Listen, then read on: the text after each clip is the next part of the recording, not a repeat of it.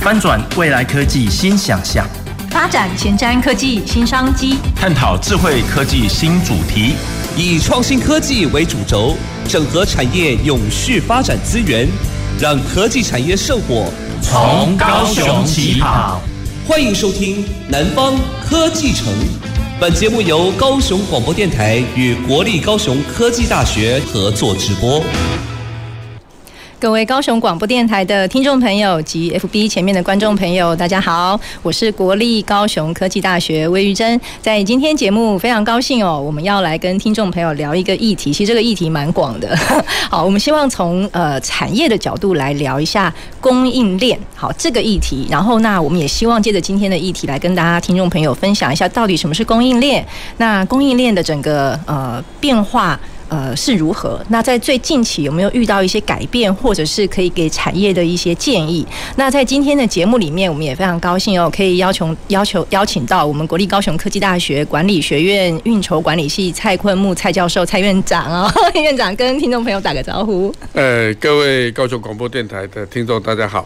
哎，我是蔡坤牧，谢谢。是非常谢谢院长啊，因为呃，我们蔡蔡院长啊，在呃这个学校呢，一直以来。其实，在我们讲广义的供应链，但是供应链里面又有一个讲法叫运筹管理。对对对，这两个有什么不一样哦？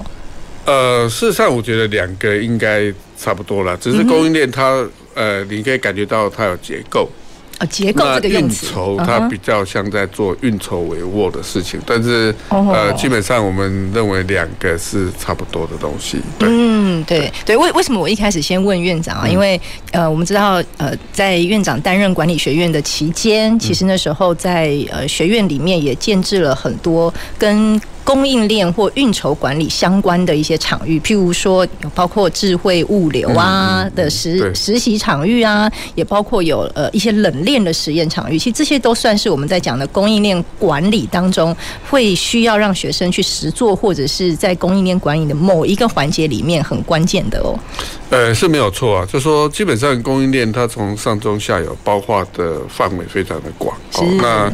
呃，你刚刚谈到的，像我们有做一个叫智慧物流呃实作场域哦，那那个基本上是在 我们讲叫做智慧仓储里面会用到的一些呃一些 robots 的一些东西。是。欸，那冷链算是呃整个供应链里面一个比较特殊的一个呃一种作为，因为它基本上要温控。嗯，要温控，所以它比一般常温的会比较麻烦。是为什么？在节目一开始，我先给大家破题一下，因为其实我们在通常讲到供应链这三个字，其实我自己刚开始也觉得对这三个字哦有点陌生，嗯，就是。供应这个词还听得懂，我提供嘛，好，我我提供某个东西，但是为什么会多一个链？那今天呢，就想要在节目里面好好的替听众朋友、观众朋友来跟院长多请教了。好，那因为其实呃，从学校的角度出发，呃，在整个供应链管理，我们讲这个供应链管理的范畴，我们想要让听众朋友更浅显易懂的来理解到底什么是供应链的话，院长您会怎么跟听众朋友介绍呢？事实上，之所以会有供应链，它基本上算是一个产业之间的一个合作哦，产业吗？哦、对对对，也就是说，产业跟产业之间，因为你不可能把所有的东西、商品跟服务全部做完，对，所以你一定要跟你的上游、下游来合作，哦，那达到最好的一个一个一个一个效效能，也就是说，符合市场的需求。所以，呃，那尤其台湾在这方面，呃，算是我一直讲说，台湾算是供应链管理的一个典范。最主要是因为，呃，我们的企业规模都不大，所以我们大部分中小企业。那中小企业从以前就是一种竞合，又竞争又合作。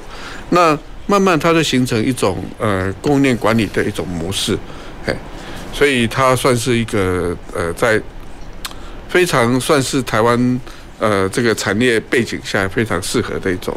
管理的模式，那我们 来稍微呃把把它再拆分的细一点好了，因为我们今天既然谈产业供应链嘛，哈，其实我们在呃先前电台的节目里面 有谈过几个主题，好，譬如说我们谈过呃这个海运相关的。好，所以海运也算是供应链里面，我们讲陆运、空运、海运，海运其实是一个。好。那我们那时候也聊过，就是特别针对呃陆陆运这个角度，我们去切入去谈。呃，其实也是在疫情之下，因为我们有一个产业，就是大家有什么需要都可以很快速的去订购，然后呢就有一个机制，就有一个机制，哎，你好像都不用出门，你的食衣住行娱乐，你需要的东西很快就送给你了。对，这也是一种。跟我们讲电商物流，但是它也算是供应链里面的一环。所以，如果我们讲，哎，再把这个产业供应链，我们稍微再区分一下，哎，陆海空，那这三个供应链的衔接或差异性，应该是这样讲，就是说我们供应链大概可以分成两个两两个部分，一个呢，我们叫做制造业的供应链，是。哦，也就是说我们把呃商品做出来，它所需要的原物料啦、零组件，这整个供应链。哎，我们称为制造端的供应链。是。另外一个是成品端的供应链。是。成品端的供应链呢，就是你商品就做出来，那你要把它卖掉。是。比如说，呃，制造端的，比如说我们举那个，呃，苹果手机好了，对，大家都有手机嘛，哈。那手机在生产，它要很多零件，哦，比如说我们要有，呃，面板呐、背板呐、CPU 啦、电池啦。镜头啦，哈，那还要有什么 antenna 哈，这等等这些，那这些它它的供应端可能来自于世界各国，哦，它可能所以这个基本上我们要比如说好，那像之前很多我们举说，诶，之前很多苹果手机是在呃大陆哦，是在那个有红海来组装，所以它基本上要做一个商品的话，它这些材料都要 ready。是，也就是说，它都要到，你少了一个材料就没办法做，就就就好像之前为什么汽车缺晶片，整个汽车都做不出来，它缺一个晶片就做不出来，原因。上千个零件里面缺一都缺一个就就做不出来，不然你功能就会就会打就不完整嘛。对对对，所以这个这个部分，你看像那你想想看，这每个零件从国外那国外进来。那事实上，我们比如说，就算一个镜头好了，本身一个镜头，假如说好，台湾生产镜头，那要到大陆去的话，那它本身镜头生产也是有它自己的供应链。我们看起来的一个零件，它本身也有它的供应链，很长的供应链。电池也有一个很长的供应链。对，所以每个供应链这样一直下来，我们到最后组装的时候，大家都要到，我才有办法来做这个这一部分是非常复杂。我们认为。成那个制造制造的供应链，那好啊，那我们做出来之后，那我们要把货铺到市场端，哦，那手机已经做完了，那手机，那我们可能会从制造端的呃仓库送到呃市场端的呃中心仓，哦，那再由这个他们叫 hub 仓，再分到每个地方去，哦，比如说我可能呃。呃，送到美国去，美国的主仓，那可能会有几个主仓。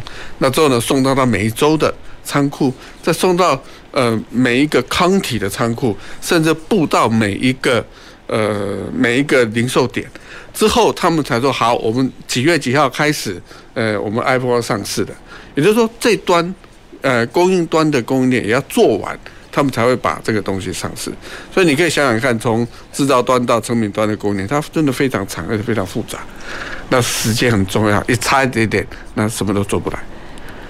要能够让大家在每一个时间点都 on time，就是准点。对对对，这个相当相当的不容易。对对。然后你每一个物品，刚刚讲的只是以手机为例。对对对对。我们日常生活这么多的需要，手机只是其中一种。是其中一种。对。所以每一种的供应链，不管它是某一个原料，或者是最后要完成成品的每一种需要，到成品要在运送到不同的点，全世界各地的点。中间怎么去安排那个路程？到底哪一种？就是你刚才谈的海 海运、空运、陆运，对不对？那我到时候不管我的原物料或零组件的生产端的呃供应链，我也需要这些运具来来协助我把运到该运的地到达的地方。那等到变成成品的时候，它要经过一个智慧仓储，那经过经过很多的呃运输，它可能用空运，多走海运，做。到内陆去，还走陆运到每个地方去，这个都要环环相扣的地方。所以为什么我们今天要呃跟听众朋友来分享这个主题，也是因为特别的有感。然后那我们也觉得也应该让听众朋友更了解，到底在我们生活里面这么多的需要，有一些常常会听到一些用字遣词啊，长练短练啊，锻炼啊。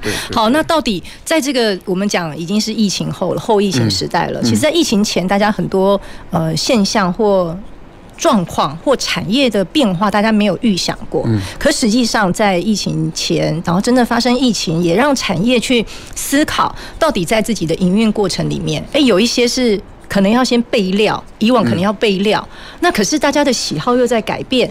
所以，好像在供应链端，到底是从成本的制造的角度出发，还是从市场需求端的角度出发？可能在未来产业思考上，也是一个议题。对，那个呃，你问的非常好，你也是供应链的专家。我是从院长的分享里面，是是是，因为你们读 你们金融的哈，因为到最后。呃，所有的业务往来往来就是金融 哈，也是金流，也是物流的一块，金流、物流、资讯流，有物流就有商流，有物流就有金流，对，这个是非常重要的，没有错。那我我来讲一下，就是说，呃，基本上疫情哈，它对于整个供应链还真的有蛮大的变化。那也就是说，呃，事实上这个应该跟之前呃呃美中有贸易战。所再加上疫情又在短时间，所以这两个产生一些重效。那也就是说，事实上供应链里面本来就有一个理论，我们叫做 text-align supply chain，也就是说，我们的供应链的结构是根据的 text 吗？text 对，align，也就是说是根据税税这件事情来做一个最佳的一个组合。也就是说，你大家都会往最低成本的结构去跑。所以像呃今天来讲，比如说美洲贸易战之后，呃，你要到美国的税可能可能高达差不多将近二十 percent，好，很多货到将近十九点多，那这个基本上对厂商来讲就是一个很大的负担，是，所以他一定会寻求另外一个选择方案，哦，这个是从成本的角度，那另外一个呢，就是我们讲就是说疫情它对于世界供应链影响呢，最主要是。啊，因为疫情发生的时候，我大大家可能都忘记，而且在台湾，因为疫情封控的，就是我们呃管理还不错，所以我们没有太多的被封控的感觉。可是事实上，全世界很多地方都被 lock down，也就是说，他他他没办法去工作，没办法干嘛的。哦，那那疫情的发生的时候呢，那呃欧美国家也很担心，他们拿不到药品。嗯，好，连当初我们口罩还是我们做一些那给很多西方国家，所以他们才发现，就是说，过去整个供应链主要都仰赖从中国出来的生产，那基本上对他们来讲，遇到像像 COVID 这个，它就有药品供应的问题，因为呃，大陆应该生产将近百分之。呃，七十的原物料，药品的原物料，印度大概三成。那所以这些如果没有这些原物料，欧美的的这些这些医药公司，他们也没办法做任何药品，所以他们也会担心呃会不会发生这个事情。那我们非常庆幸的没有发生，所以这是一件好事。嗯。但是基本上，呃，很多欧美他们就经过疫情之后，他们就想会不会再有一次？那会不会？呃，任何国家有这个禁止出口的行为发生，所以他们就有一个叫做呃供应链有一个呃一个思维叫做 like-minded，也就是说我 like-minded，也就是说我们希望找伙伴型的供应链。所以伙伴型的供应链呢，就会造成就是说我们过去的供应链主要大部分是从中国生产，因为它在当初的。成本最低，但经过多年的呃基础建设，它也效率也不错。但是中国这几年就是成本也高了，那做美洲贸易战，那之后大家想说，哎，那全部摆在中国好像也不是很安全，所以呢，他们就有说，那我们是不是应该在所有的伙伴的国家里面都能够生产他们要的主要东西？主要是跟医医疗、医药有关系的，嗯，或者是跟高科技、国防有关系的东西，希望能够在其他的国家成立。所以我认为，在目前的在成型当中，也就是说，目前未来世界可能会有所谓的呃亚洲跟美国这边会有一个 cluster，好，那那美国、欧洲那边会有一个 cluster，好，也就是说供应链可能会分成呃，不会只有一个链，可能会有两三个链。意思是说，本 本来大家世界各地的这个。就是世界是平的，就是大家每一个点到点中间，当然我们说，哎，不会说只在某个地方就停的啦，哈。但是现在是说我可以形成一个区域链的概念嘛？对，有一点区域，对，因为他希望找那个伙伴。呃，相关的策略伙伴，策略伙伴，然后也是有，有时候也是我们财务里里里面在讲的，我们的鸡蛋没有放在同一个篮子里嘛，某一种程度也是预做各种情境的准备。那至少不管什么样的情况发生，我都是确保我所需要的物品跟某一个关键的原料，我是可以在我需要的时间点到位的。对，这个就是我们供应链里面讲的，就是 like mighty 之后叫做 resilient supply chain，也就是说要承受力的供应链。哦，所以承受力的供应链呢就是说，好吧，我今天呃某个供应链遇到的断裂，或者是遇到的风险危机，那其他的供应链还有办法来 support，是不会让它整个断裂，因为断裂的话，很多很多，尤其那个关键的东西就很很麻烦。哦，关键的零组件、关键的商品，或者是像医药这类的，只要断裂，那就造成很大的对国家来讲安全上风险上非常高。那在这个过程里面呢，其实呃，我想台湾也扮演，刚刚院长提到嘛，因为台湾也是扮演整个全球在贸易在供应链里面我们非常关键的角色。当然，这个等一下再来跟院长请教，哎，我们的关键点在哪里？我们也有我们不可取代的地方跟产业的特性。可是，在刚刚提到的呃供应链的转变跟变革里面，有没有哪一些关键因素跟以往不太一样？举例，我们可能。它以往也重要，但是我们更凸显它的重要性。刚刚其实听到一个是一种分散嘛，哈，嗯嗯，那还有没有哪一些关键的因素呢？安全吗？或者是风险背后就是一种安全的考量呢？对，风险。那那另外一个就是说，像美国有一个政策，就是从川普之后，就是呃，America First，哈，美国优先。那所以美国现像最近有提的很多的像晶片法案啦，或者是呃其他的什么基础建设的法案呐，哈，他提了很多的补助的经费给企业，嗯，可是他们要求就说在呃这个整个商品的呃在美国制造的零组件要越来越高，比如说汽车，他们就希望达到七十五 percent。电动车这类东西，他才能够拿到补助。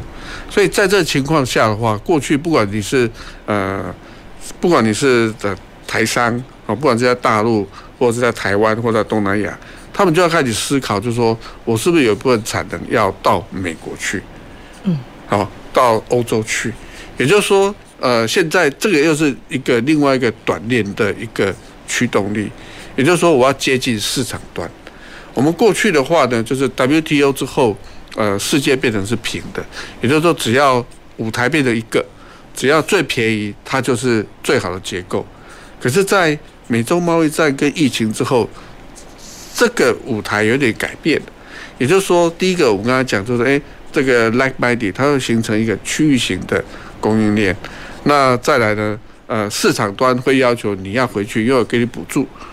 哦，所以他他们不希望说整个制造的产业全部外移，好像美国、欧洲会希望说，哎，你有多一些呃东西在我本国生产，就是我 我在当地我需要的东西，对，我。部分可能也不一定全部，对，不是全部。好，那我部分其实在我源头需要的市场的区域范围内，我就能够有一定的能力去生产出来。对，反正，这也是一种从安全的角度哦。对，对对本身就是很安全。那所以就说，像在这个压力下，像我们台湾从过去本来就扮演很多这类商品的供应商的角度，好。的角色，那过去可能在台湾生产，在在中国生产，在东南亚生产，现在很多都要考虑到到，现在很多都到美国设厂，哎，那到日本，到欧洲，哦，所以像比较大家比较知道应该是台积电嘛，吼，现在到美国、到日本、到欧洲，说实在，这个本身就是一个呃，在他们美国、欧洲，他们各个。呃，国家他们有自己的考量，他们希望能够在当地生产，这个是一个必然的趋势。所以你不让他出去，他可能以后都没办法卖。哎，所以这个真的是没有办法。那台湾的，刚院长提到嘛，台湾有蛮高比例都是中小企业。对。然后，其实在，在呃全球的贸易往来里面，嗯、台湾也在一些产业里面扮演蛮重要的关关键零组件的角色。是。是那在刚刚的这个转变里面，台湾的这些产业也遇到一样的的挑战吗？或者是说，其实，哎，我们其实应应的还不错，或者是刚刚提到一开始节目一开始有跟大家提到。呃，其实，在很多智慧供应链的里面的过程里面，我们需要蛮多的智慧化。嗯嗯。那刚刚又讲到蛮多的比例，其实中小企业。那中小企业在面对供应链整个转型，或者是我们从长链到短链，或全球到区域链里面，那台湾的中小企业又面对供应链的这个转型里面，我们的优势又在哪里呢？事实上，台湾呃某方面来讲，我们是中小企业，然后中小企业基本上你资金。比较没有像大企业那么多，但是呃，台湾在过去几十年下来哈，我们的企业第一个韧性还蛮强的，哎，韧性很强。我们的反应面对这些不同的对各个压力压力之下，我们反应还蛮蛮灵敏的，对对对，灵敏很灵敏。那之后呃，事实上另外一个就是，事实上台湾在呃主要在 ICT。领域方面，哈，就是自通讯领域方面的硬体方面，我们算是做的还不错，哦，那所以这些企业，你说，呃，有有大企业，有中型企业，有小型企业，他们都扮演一个角色。那这个也是台湾的特色，我们要了解，就是说，我们国家没有办法去走品牌，不容易啊，嗯，不容易。我们我们目前能够变成消费性品牌。有限，好，只有几个。那但是台湾能够做的是关键零组件的呃品牌，就好像我们之前的几十年前，Intel 做个广告叫 Intel Inside，大家会觉得很奇怪。那我我看的是电脑，我干嘛管理 Intel？后来发现，哎，这个是关键的零件，在整台电脑最重要的 CPU，心脏。对，心脏。所以台湾后来这几十年下来，我们发展的路就好像在走。Intel 对于电脑的这条路，我们可能没办法做整台电脑是挂我们台湾企业的品牌，但是我们有办法来提供这台电脑、这台伺服器的主要的一些关键零组件，所以这个是台湾的强项。那提供关键零组件有一个好处，就是说我们的企业不用规模不用这么大，因为你打品牌需要很高的成本。嗯，好，这个说在台湾。比较不利，因为我们的呃人口不多，我们就两千多万，我们市场也不大，所以本来就要打消费性品牌，本来的困难度会很高哦。那所以我们后来这几年发展下来，我们反而专精在我们的零组件的技术能力的提升。嗯，哦，这就好像我们现在 大家都知道台积电，我们护国神山哈，我们这个这个五纳米吧，这个这个。尖端的这个 IC，我们台湾生产了九成嘛，那成熟制成的我们生产了六成，在台湾制造。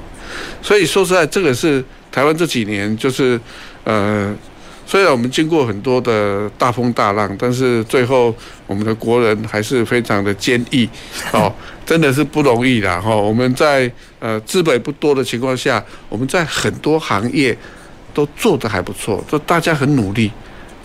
哎，那在世界，那这几年，呃，真的是，呃，世界也看到台湾，好，尤其经过这个 IC 半导体之后，全世界才知道，原来世界最难做的东西就是在台湾生产，而且我们南化了九成的产量，这个对世界来讲，这是非常大震撼。哎，那透过刚刚院长分享的，其实大家也知道，有一些在刚刚讲的一个产品要做出来，里面当然非常多的零件。对。但是有一些零件呢，可能它的进入门槛或者是它的可取代性是存在的，但是有一些是非常关键的。那其实我们呃台湾在整个呃至少我们刚刚讲 ICT 产业里面，我们在某一些关键的零组件上，我们其实扮演了很重要的角色。是。那这个角色的这个重要性，或在这个角色里面。刚刚院长也提了，我们我们遇到供应链的改变，有一些冲击，那我们的这个优势一样是存在的吗？或其实我们做了什么很恰好的转型，所以我们能够面对的很好？呃，我我觉得说实在，呃，我们厂商就是从以前就一直很努力要活下来了。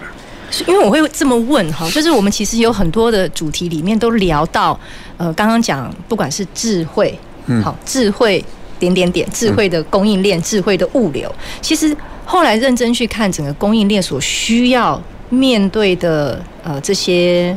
不管我们讲说，他要刚刚一开始讲了，要在很精准的时间点，东西就要能到。哇，它背后要多少的精密计算？没错，没错。所以意思是说，刚刚讲我们供应链分成两大类，一个是跟制造，制造的整个流程。所以我们在讲很多的数位转型也好啊，在讲 AI 的运用啊，在讲数据的收集、数据的管理啊，工业四点零啊，其实这个都跟我们刚刚在讲制造业的供应链全部都用上了。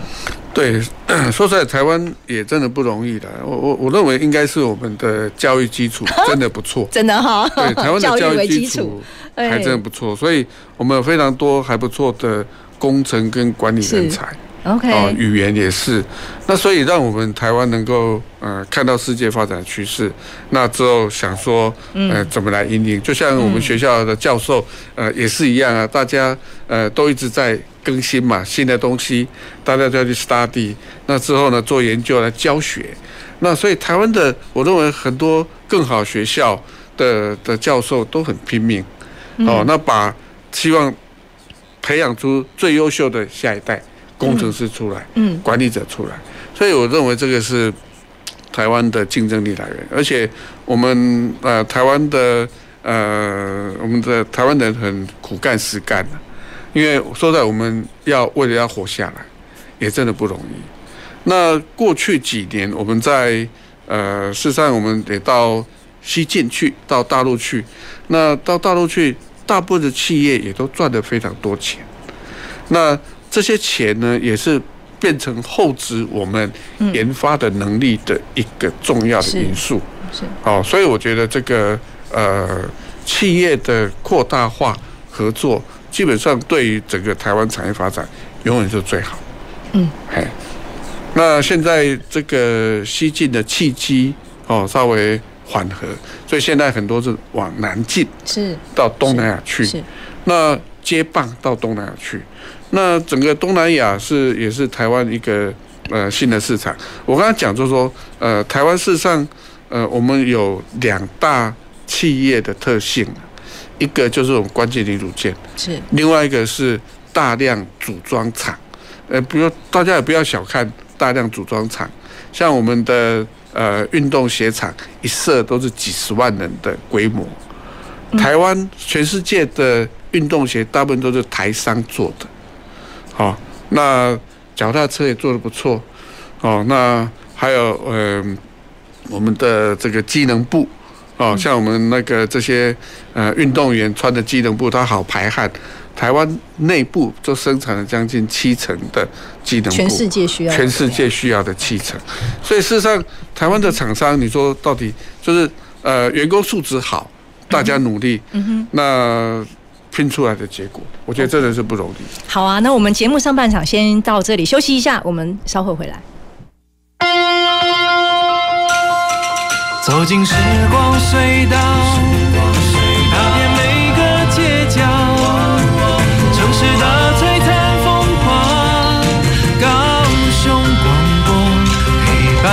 你探索。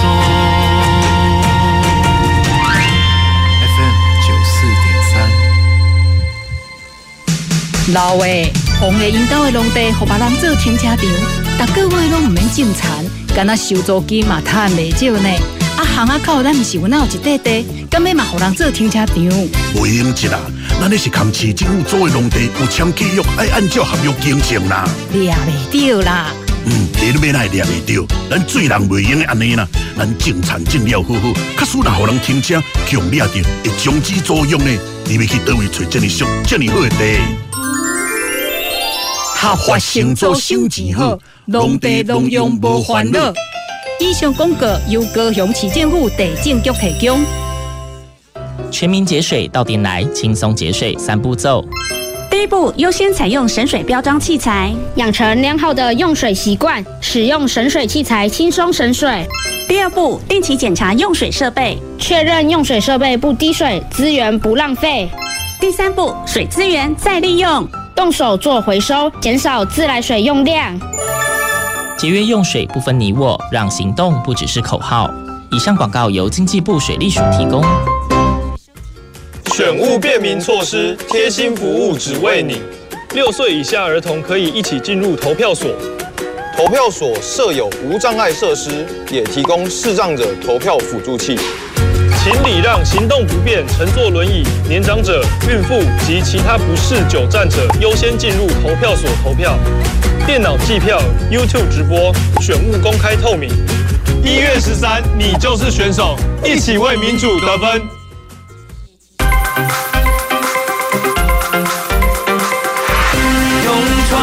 点亮奇迹，用智慧成就科技，随时掌握趋势的脉动，打造未来。收听高雄广播。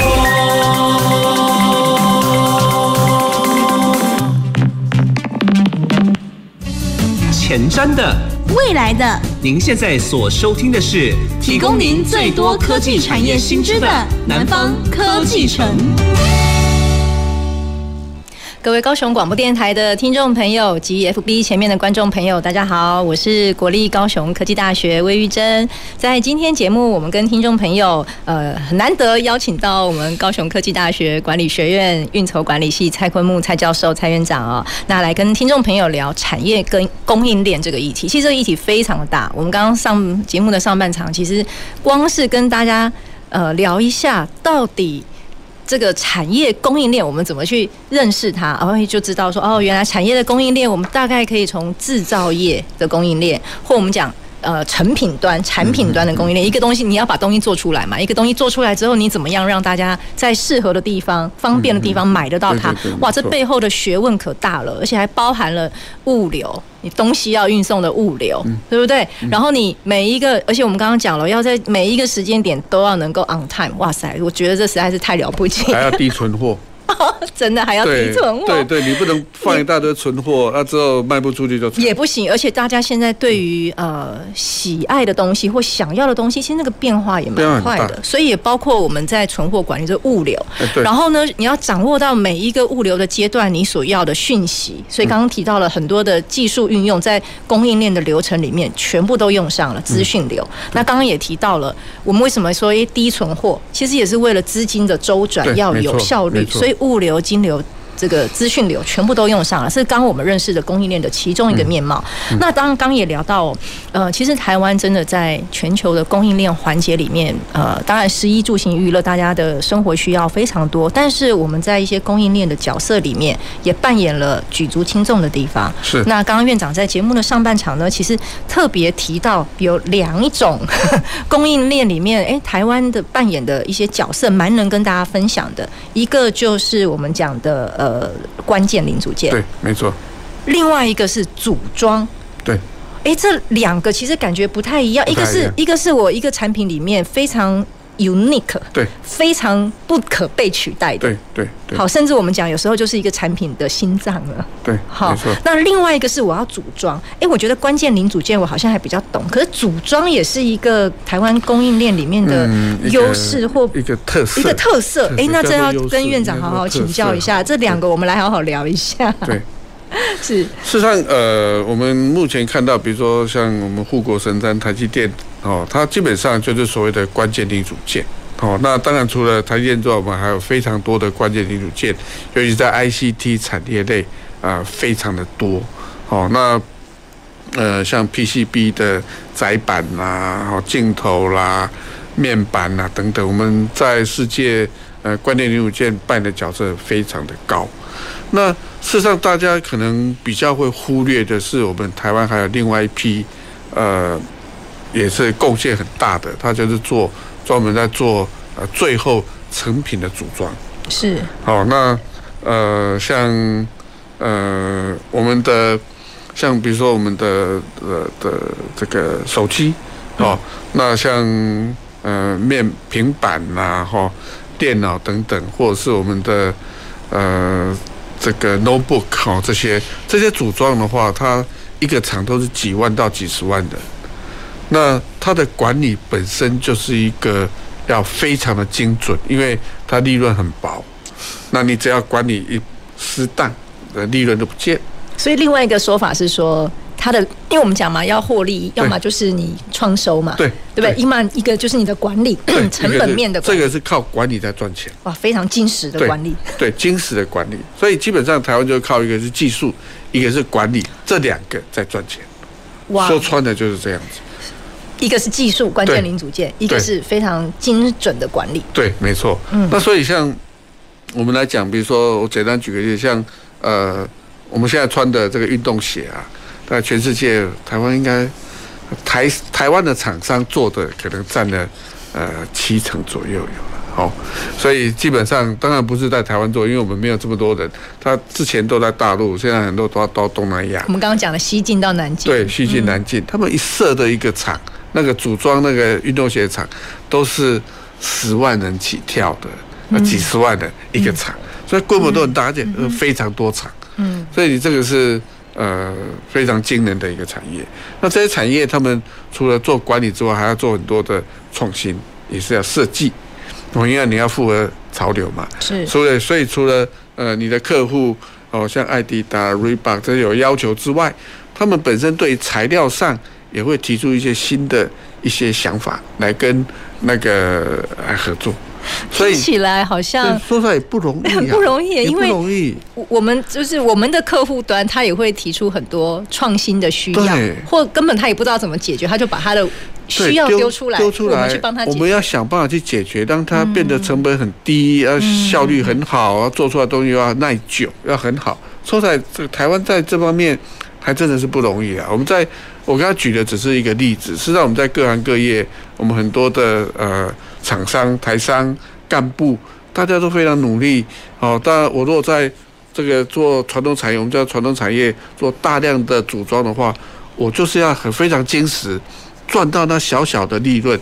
但是因为它规模很大，所以它赚的钱也非常的多。院长讲的这个，其实也算是我们在讲供应链里面的供应链管理。对，这是非常部分。但它供应链管理要非常的精准，不然差一点点你就亏钱。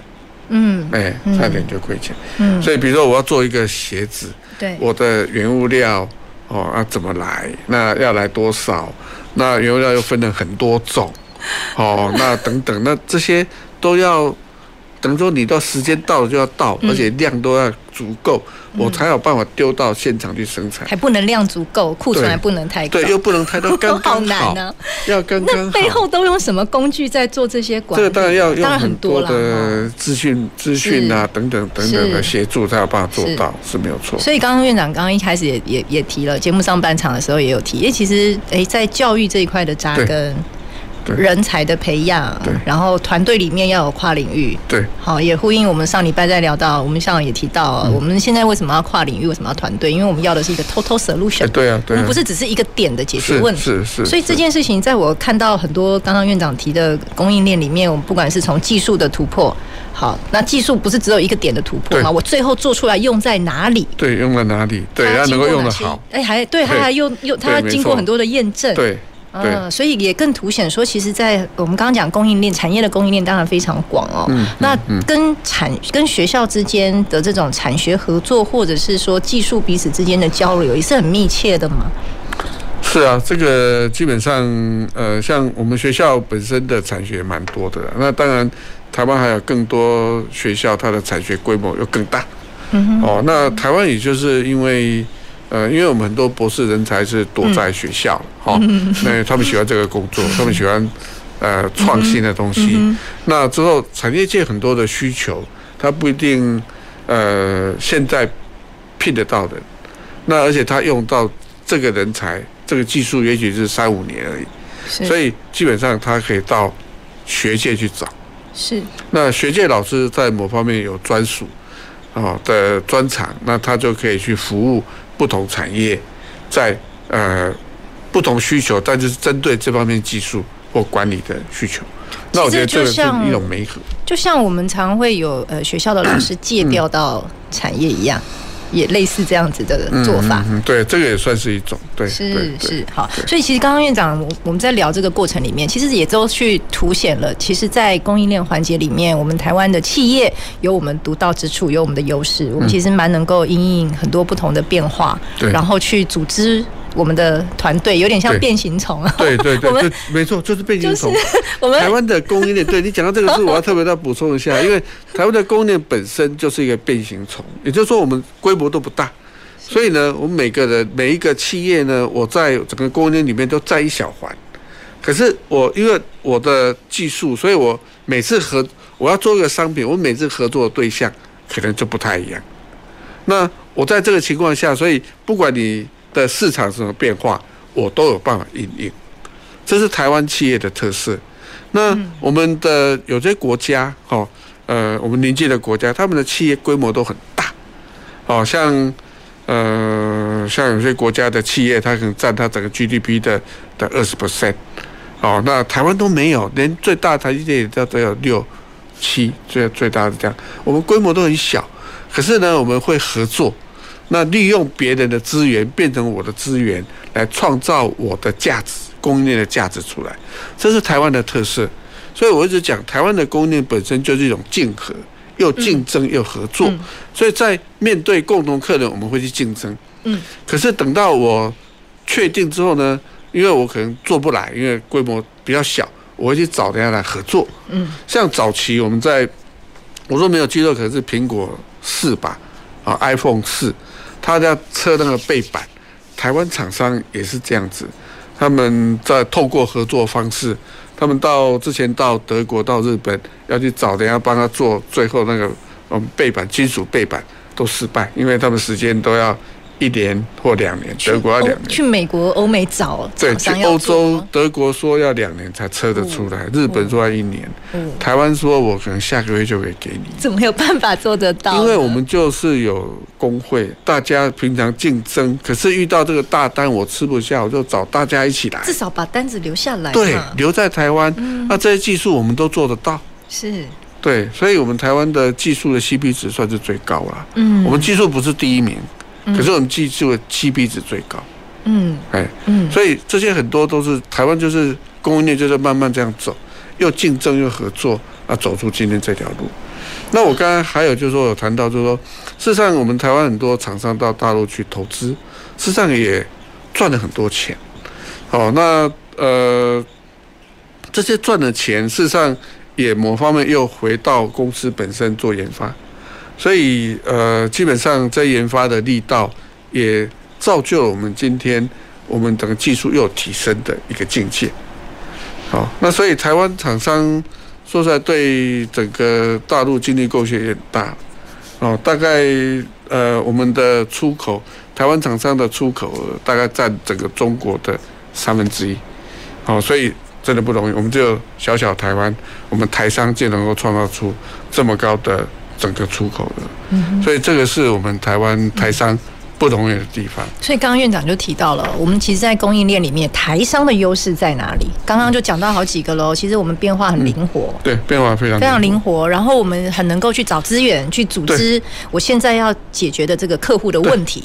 每一个客户的问题，我可能就能够去组织一个团队，对，不管是我企业内部，或跟学校，或跟产业之间，去找我的伙伴。对，哎，所以其实这是台湾在供应链里面，我们能够面对疫情到疫情后，然后去找出我们自己的优势。没错，这就是供应链的本质。哎，怎么说这是供应链的本质呢？因为供应链本身就是这种合作啊。是。哎，那我随时都在变化。是。那我我在透过合作，我可以创造出多样性的顾客服务跟商品出来，而且是在最低成本。那所以我不需要每个人不需要十八般武艺。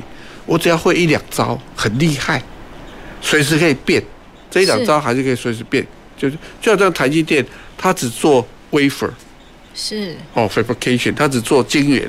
现在因为呃晶圆复杂度很高，所以它要加了那种三 D 的一个呃封装，不然它以前封装人都不做，它就专精。这是台湾的特色。台湾特色。那我们有时候是要这样知己知彼嘛，哈。我们现在已经知道自己的优势是什么，我们自己呃企业的呃不管是擅长之处、优势或我们资源相对比较能够整合的地方，嗯、那有没有一些国际上蛮值得我们借鉴的？其实我们也应该要整合一下。对我们来说，我们既然学习力这么高。嗯，对不对？我觉得国际的，如果说应该是，我觉得我们的企业应该抓的是国际企业或者是整个产业发展的趋势，而不是去学某一个企业。因为国际的企业，比如说我们看到欧美、欧美、日本，甚至韩国，他们的企业规模都很大，是，那他们都是靠品牌，是啊，创造价值。可是我我刚才讲过说，我们台湾本身的特性，我们。我们人口只有两千三百万，所以我们没有这么大的那个能量来做呃来做品牌。但是我刚才讲的，我们做的是所谓的关键零组件的品牌。那我觉得这个重要性在以前没有那么重要，在未来越来越重要。为什么？因为关键零组件的门槛越来越高。它不是越来越低，它是越来越高。嗯，所以你能够做这个非常不容易。像之前为什么 Intel 会打一个 Intel Inside？因为那那时候能够去做 CPU 的，就是只有它。AMD 等等是后来的。那 Intel 早期在做这个晶圆是世界第一，后来被我们台积电赶上。所以未来这个都还是一个战场，也就是说技术的突破、技术的提升，未来永远是一个战场，而且会越来越难。会越来越难，所以我觉得我们台湾呢，就聚焦在就反正原来做管理财的哦，组装这种大规模的，我们就继续做，因为他们做的不错，继续做，继续做。另外，而且就是到呃，我们可以西进完之后往南进哦，还之后甚至还到印度，我们还有很多地方可以去。那呃，另外一个就是技术提升方面。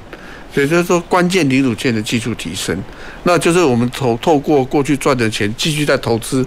所以台湾在这几年在这些高科技厂，他们在这个研发的成本也一直在在在往上，他们就投资。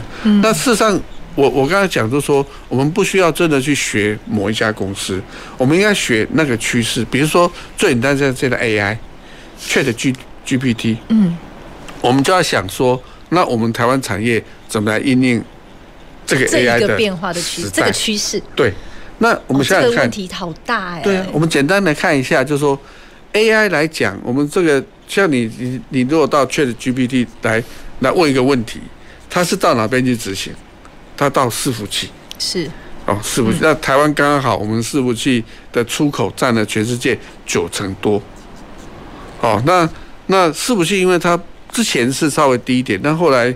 美国因为跟中国关系，所以他希望伺服器全部在台湾生产，不要到中国生产，所以台湾的伺服器产量又增加。嗯，这也是趋势。这也是趋势。嗯，那伺服器是未来 AI 的重点。那所以台湾在整个 AI 的部分，刚刚好，我们的硬体厂商都会用得到做伺服器的。那这里面，因为它里面 GPT，好。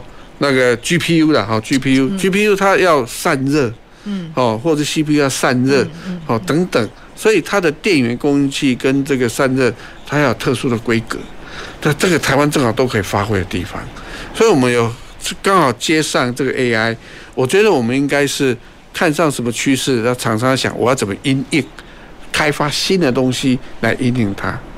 开发新的东西，对啊，然后这个开发出来又要能够是，呃，我们讲这些，我们就要就是要知道国际品牌大厂他们需要的东西，要用的。事实上，像现在像微软他们在做这个 Chat GPT，嗯，知道吗，他们第一个找的就是台商嘛，嗯，因为台商在 ICT 的技术最最好，应该说不是说最好，我们非常好，但是这是最便宜，嗯，以 CP 值来讲，世界第一。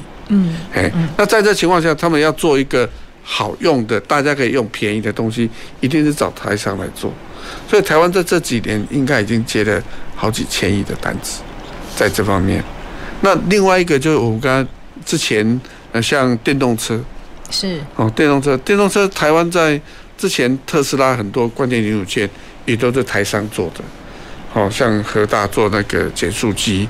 等等，哈，这个都都不容易啊。还做那个，呃，做做那个 motor 哈那马达，这是很多的台商的技术，说实在是不容易啊。所以，我们台湾应该是说，未来这个世界的产业趋势是什么？那我应该怎么去应应它？我们应该跟欧美的国家领导厂商合作，嗯，那用我们既有基础来协助，变成它供应链一环。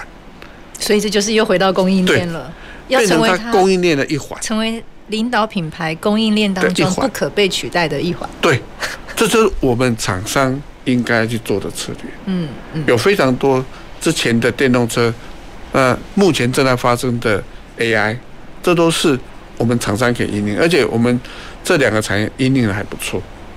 那是其他的产业，我还要想到另外一个产业，哎，跟我们学校有关系。哦、真的哦，是叫离岸发 离岸风力发电。离岸风电这个跟供应链的关系有啊，离岸风电，你看它又要又要那根柱子，对不对？上面那个又要减速机，又要变，又要 inverter，哦，还有扇叶等等，它它占的它有非常多的工业在这里边。是那呃，离岸风电呢，因为台湾。的，我们正好台湾海峡的地形的关系，所以我们算是全世界几大呃最好的风场都在台湾海峡这边。验证的，对，风场，风场最好，风场是，对，最好，很多是在那个台湾海峡，所以我们做很多离岸发电。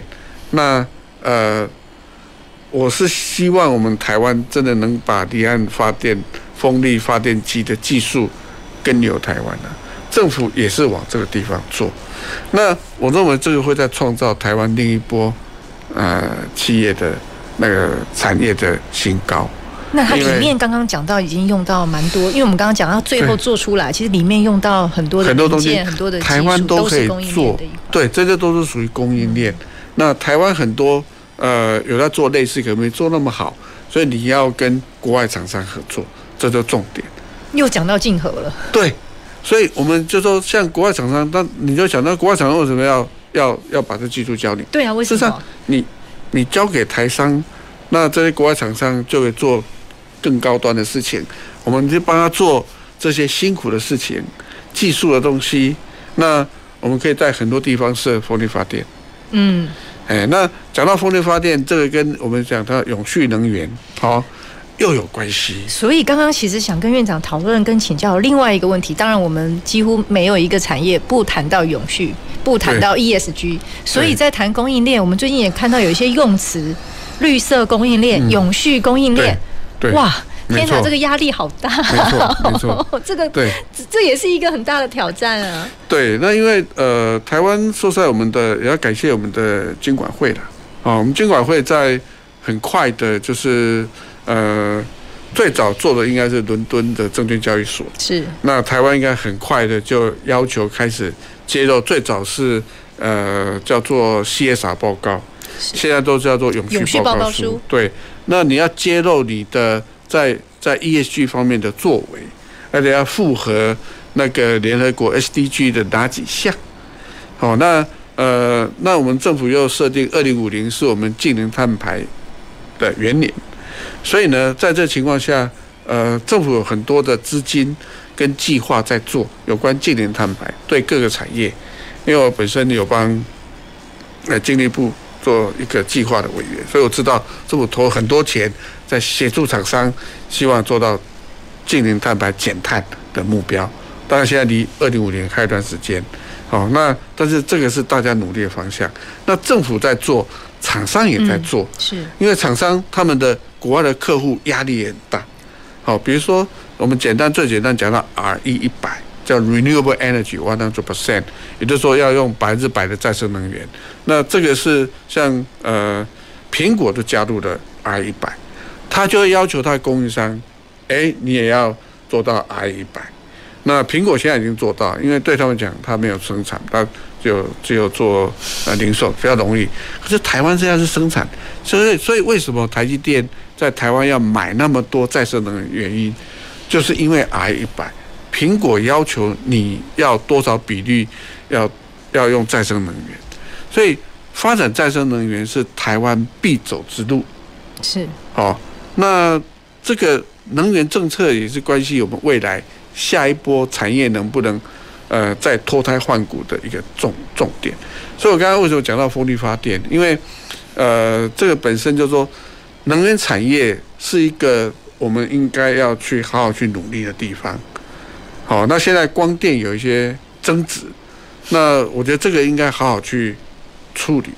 但是这条路是必要走的路，嗯，只是说我们要把它走得好，嗯，哎，那能源产业如果我们的呃再生能源如果没有上上达到规定的话，我们很多产业可能卖不出去，或者是卖的时候会被加很高的税。所以才说为什么刚刚最后要跟院长请教 ESG 或我们讲永续的议题，是因为我们我们已经知道台湾很多的企业在很多的产业。都是有举足轻重、非常关键的一个角色在。那我们又是供应链里面很多。原物料的需要的那个源头，对，所以意思就是，如果我们刚我们节目都聊了很多这样的议题哦，跟 ESG 有关，不管我们讲的范畴一，你直接生产的，还是你的员工，呃，这个在交通过程里面从全部算进去的，甚至是连供应链的上中下游，对，都涵盖进来了。Scope 一、Scope 二、Scope 三。是，所以为什么？其实，在我们谈今天谈这个二零二四年的元月一月，我们把供应链这个议题拉出来。跟各位听众朋友聊，也是在于我们发觉哇，这供应链得要好好的来思考思考，我们自己在这自己所处的产业里面，我们站在哪里？对对对，没错，我想每一个厂商都要。但所以大家压力很大，啊，所以才说，虽然我们是很灵活，那也是因为我们都平常有忧患意识，是才才才算很辛苦啦。是大家辛苦了，对，大家真的很辛苦，大家辛苦了。所以有任何的需要，其实呃要去找伙伴。对，找伙伴。好，那当刚刚院长还提到，我们有蛮多的政府的呃资源，其实这也是一个很好的伙伴。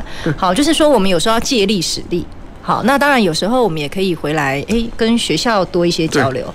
学校也有很多的校院级的研究中心，嗯、老师的一些产学合作。其实我们也是企业，呃，也呼应我们上周，呃，我们想提到了嘛，也想提到，因为我们跟企业之间很好的策略伙伴跟产学合作伙伴，嗯、我们其实有时候就是跟企业之间成为一个 total solution 的一环。对对对。那节目的最后，院长有没有给这个我们今天谈产业供应链，给企业一点勉励啊？嗯、呃，我只能说大家都辛苦了啦。好，那但是未来的路，我觉得变化还是非常大，所以还是真的不能懈怠。好，那尤其现在又多了一个一元，好，也就是说，呃，永续这一元，也就是说，我们在思考的时候，我们过去想的是市场成本，现在要多一个永续。市场成本多一个永续。对，因为你如果没有永续的话，你未来这两个都会没有。所以我们要找到三只脚，对，至少三只脚。好，我们企业伙伴跟我们的听众朋友，大家一起努力，我们来面对二零二四年新的一年，怎么样让供应链的整个环节变得更好，一起永续。谢谢听众朋友，我们下周回到前瞻的科技的未来的南方科技城。南方科技城节目由高雄广播电台与国立高雄科技大学合作直播，感谢您的收听。